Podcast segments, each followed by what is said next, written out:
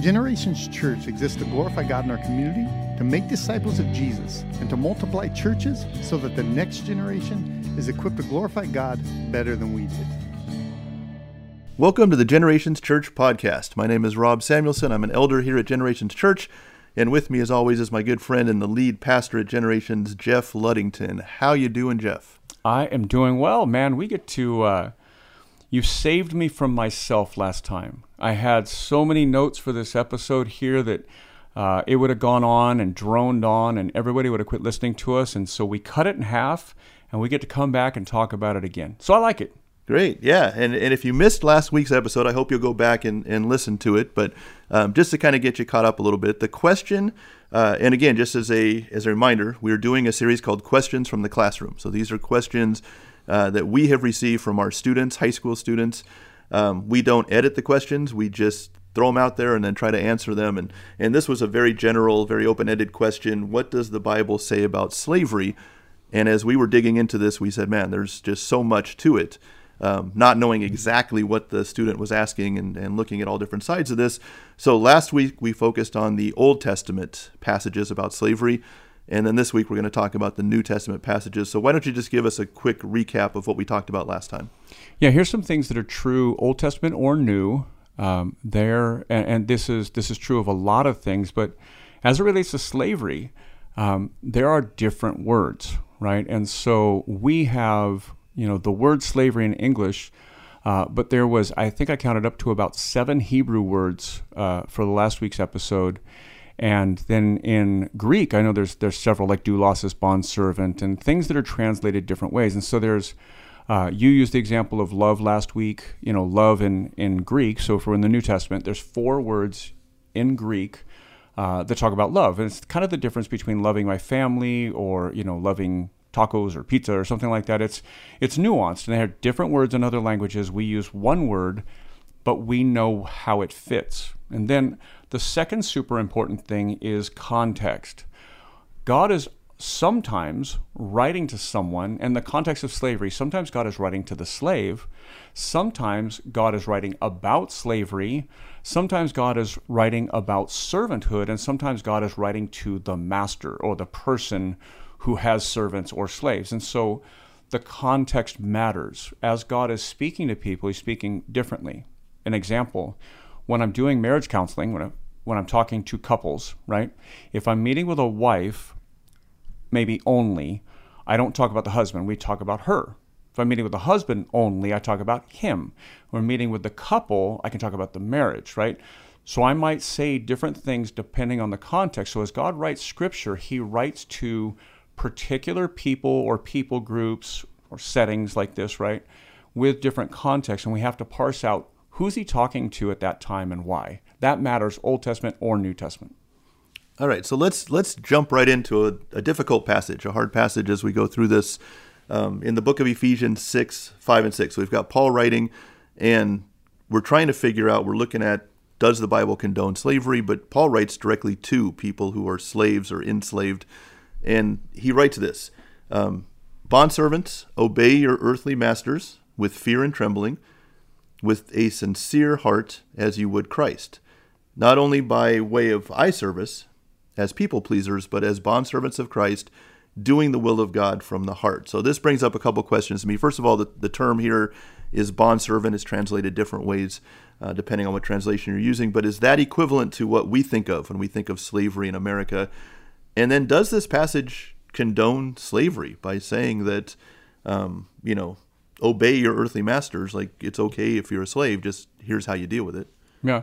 So doulos is the Greek word here and uh, it is rightly translated bond servant. Slave would be okay, servant would be okay.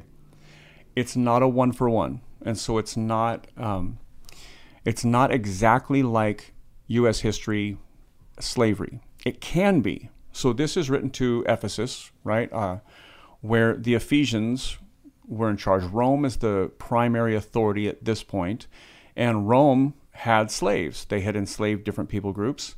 Um, they also had tiers or classes of people. Like Jews uh, in Rome were not uh, the equivalent of like Roman citizens, right? They were like a second class citizen, right? So there's all different kind of settings. So I want to give three options.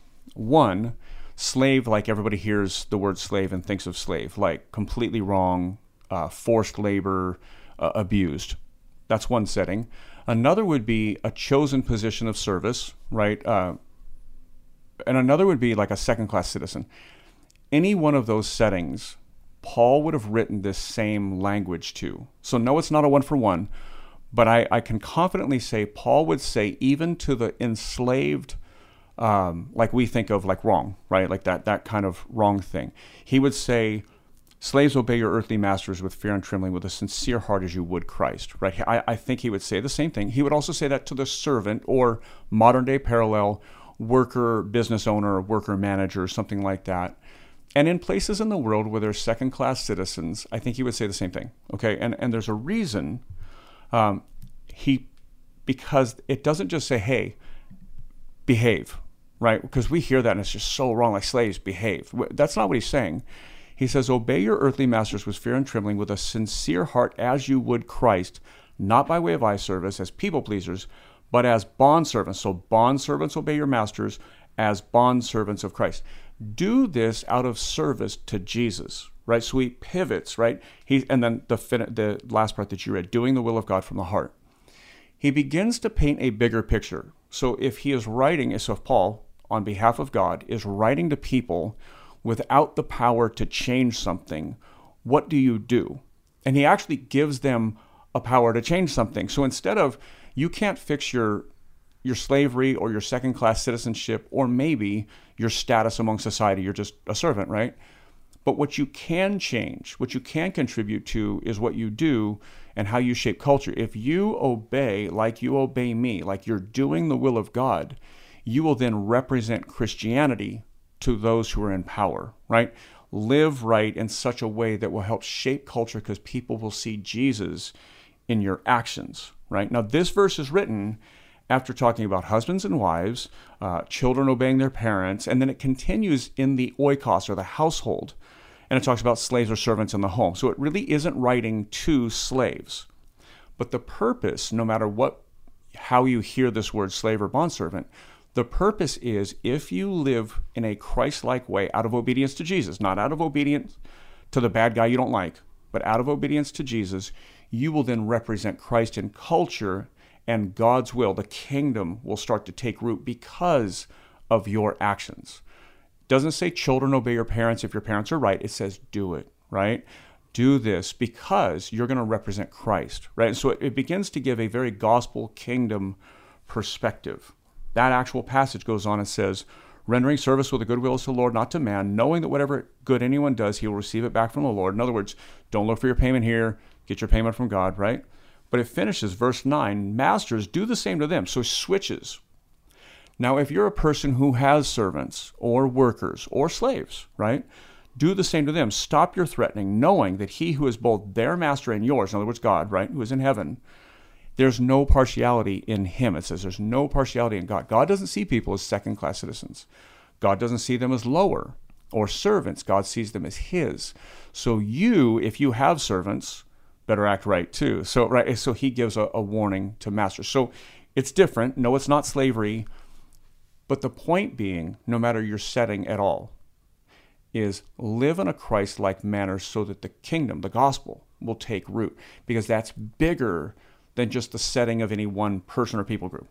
Right, and that's so important for us to understand that even in those situations where we don't have control, right, we do have control over something. We have control over the way we act in those situations, how right. we how we glorify Christ. Yeah, that in no way condones slavery. This isn't this is an oikos setting. This is a household setting. This is more like maids and butlers kind of setting. But if we take it to the extreme about slavery, there is you can find a bigger reason, a bigger me- obedience to God in settings that are completely wrong so that Christ can be seen. It does give it that, right? Right. And and so yeah, at times Paul's writing to where the Bible is, is focusing on people who are in situations they don't control. Um, but there are other times when we do have control. And in this situation, thinking of a master, thinking of someone in that position, um, you know, we think of, of someone who has the ability to make a difference and someone who can maybe maybe God is calling us to a higher sense of, of justice in that Right. situation. So we think of Philemon, um, the story of Onesimus, a runaway slave, and and Paul writing a letter to his owner, his his master, and he says, uh, this is in verse one, chapter, uh, starting at chapter ten. I appeal to you for my child Onesimus, whose father I became in my imprisonment. Formerly, uh, he was useless to you, but now he is indeed useful to you and to me. I am sending him back to you, sending my very heart. I would have been glad to keep him with me in order uh, that he might serve me on your behalf during my imprisonment for the gospel. Now, this brings up a couple questions in my mind. Um, he's actually, Paul is sending a slave back to Right. his master. Um, and he's exhorting Philemon to treat Onesimus differently than he had before as a result of Onesimus's faith and Philemon's faith. Um, but it doesn't condemn Philemon, this letter, for owning a slave. Right. And so we've got kind of this struggle of, of what's going on here. What is what is Paul doing in this in this section? Yeah, that's and it, this is that's such a good question. Um, so imagine, and this is closer. So in, in Philemon's uh, and Onesimus' setting, it's far closer to um, not just a servant like a job, but someone who should not run away, like uh, legally shouldn't run away, like a slave, right? um, and does run away. So, what the slave or bond servant is the term used here, uh, runs away, goes to Paul, and what's relevant here is Paul's a Christian, obviously. Philemon, the owner, is a slave, and Onesimus, the slave, I'm sorry, Philemon, the owner, is a Christian. Onesimus, the slave, is also a Christian. So, everybody's a Christian here. So, as Paul then writes back to Philemon, he does two things he a he tells he sends Onesimus the slave back. Hey, you're a runaway. I need you to go home. Right? Man, I love you. I'm glad you've been here. You've been a great asset to me. But the right thing to do is for you to go home. Then he writes a letter that goes before him, and he tells Philemon, Hey, please treat him right different. Don't live by the world you live in, by the rules that you can legally live by, but rather treat him differently. Right? And so uh, he says, um, I prefer to do nothing without your consent. He goes on later in that chapter. Uh, but um, for perhaps this is why we are parted for a while, that you might have him back forever, no longer as a bondservant, but more than a bondservant, as a beloved brother, especially to me. But how much more to you, both in flesh and in the Lord? And then Paul, like, I mean, like, Paul puts everything on it. He says, if you consider me your partner, and they loved Paul, right? They respected Paul. He says, receive Onesimus as you would receive me, right? So here's what Paul does. He sends this letter back. He has Onesimus to do the right thing legally by going home, right? And then he asks Philemon to treat Onesimus as a brother. So he asks the gospel, or he asks in light of the gospel, to elevate everything. Don't treat him like a slave or a bondservant. It's not quite a slave, but similar, right? Treat him as a brother. Treat him like you would treat me. So Paul actually calls Philemon to do better than culture would allow. And culture oftentimes is so far away from God, right? It's, it's like our culture today is so far, like even Christian culture today is so far away from God would have us, right? God has to condescend to the culture we live in and incrementally call us forward. I think that was true during slavery, that God, and, and part of, we always think of slavery white versus black, but there were so many white, and it was a lot of Christians, pastors especially, that were against slavery. It was them that helped liberate black slaves, right? And in that culture, God is calling Christians to help eradicate the problem. Some are doing it, some are against it, some are for it, whatever. And in this, sometimes we're just so far away from where God would have us that the changes are often incremental or individual instead of legal, right? So, hey, Philemon, I need you to live differently, right? I know you have the right to do this legally, but I need you to do this differently because of Christ. Treat him like you would treat me. So, God condescends to the culture and calls incremental change, not because it's okay or not because it's right, but because in order to change things, it takes steps, it takes individuals and people groups to start to change. Exactly. So Paul uh, addressing Philemon in this way is not condoning the fact that he owned slaves, but focusing on the culture at the time and saying, "Hey, since this is going on, here's how you here's how you should treat your I slaves. want you to be different. Right. Yeah. And so this reminds me of an example you've given before with uh, marriage in the Old Mm-hmm. Testament, how so many men had multiple wives and they were still blessed Yeah. by God, but that doesn't condone what they were doing. That was still against what God's original creation was, was set up to be one man, one woman. Um, but Absolutely. so here's the question then: If if it's not condoning slavery, does it actually does the New Testament actually come up out completely against slavery and say, hey, this is just wrong? Yeah, absolutely. So, going back to your point, if God looks around the planet and, or you know, the city or the you know the church or whatever, and all he's got to deal with is dudes who are married to multiple women. Well, that's all he's got to work with, right? So you take what you have. Now, just imagine a man married to multiple women. We all would say, okay, that's wrong. God wants the husband of one wife. He's very clear about that in the New Testament. That's very clear. What do you do to those other wives and those other children? Do you divorce them? Well, God doesn't want that, right? Do you leave them, widow them, you know, like treat them as you know, like widows and orphans? No, you have to you have to work in the setting, right? You have to work in the setting to not do further damage, but call culture closer to the kingdom, right? So in uh, Paul, same author, and that's what we, we did that in the Old Testament. We stayed in Moses. Here we're staying with Paul, so same author writing, right? Paul says this in 1 Timothy as he is writing to Timothy, a pastor who is pastoring the church of Ephesus, right? So it's same church, same city, same stuff going on, right? He says, understanding this, that the law is not laid down for the just, but for the lawless and disobedient, for the ungodly and sinners, for the unholy and profane. So he's saying the law. Rules exist for people that are sinful. That's what he's saying, right? For those who strike their fathers and mothers, now Paul gives an example, some examples of sin. For those who strike their fathers and mothers, for murderers, for sexually immoral, men who practice homosexuality, listen up, and enslavers, liars, perjurers, and whatever else is contrary to sound doctrine. So slavery's wrong, he says. Bondservant isn't quite slavery, but it flirts with it, right? And in some settings gets real close, right? In other settings it's it's cleaner, but in this but it can be, right? So he calls slavery a sin and he puts it on the level with murderers and whatever else, right? So slavery is sin to Paul. He doesn't he doesn't mix words about it, but he has to deal with slaves. What do slaves do? And in our culture today, we don't like hearing this, but people who are being wronged, sometimes what God calls us to do is be the right person in that setting, not just flee the setting, right? That's a bigger conversation for a bigger for another day, but sometimes that's the right thing to do. Take it out of slavery. Sometimes when a husband isn't a Christian and the wife is, the right thing to do, according to Paul as he writes to 1 Corinthians, stay in the marriage. Be a godly wife. Win your husband to Jesus by doing the right thing. Same thing, husbands, stay with your wives. Do that, right? In this setting, he's saying, listen, if you're a bondservant, stay. Be a godly one. Let's win culture to Jesus because that's bigger. That will eradicate slavery. And yes, Paul calls slavery sin clearly.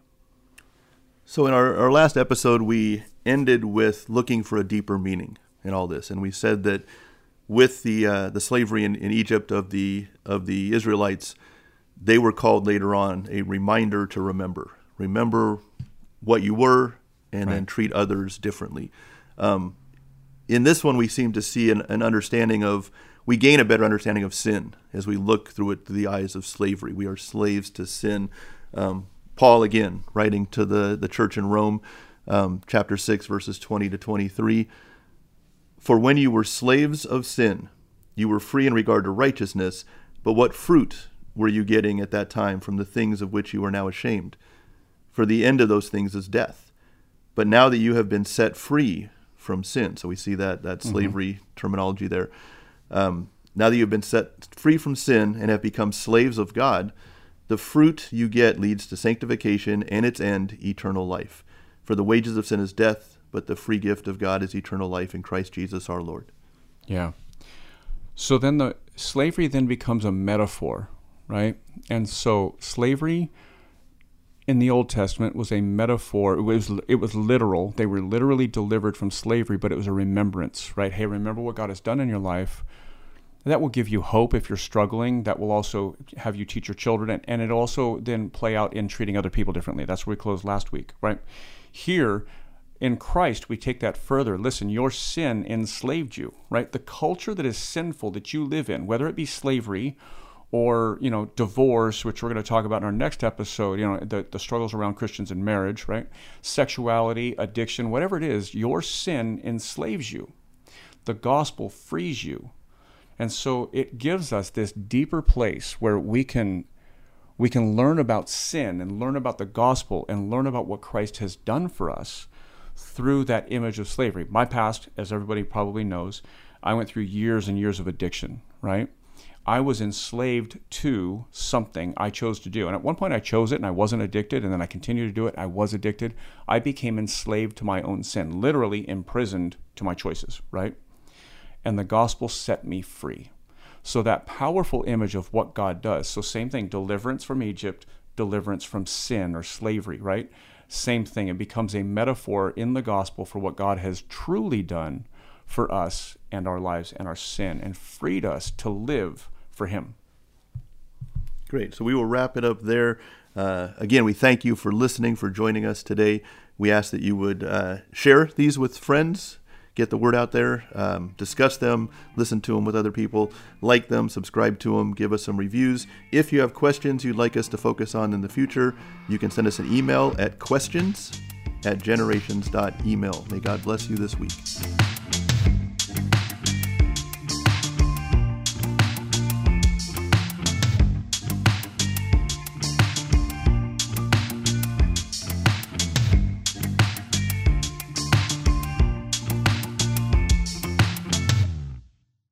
More information, visit our website at genfamily.church. G E N family.church. You can also follow our social media accounts at Gen Family Church.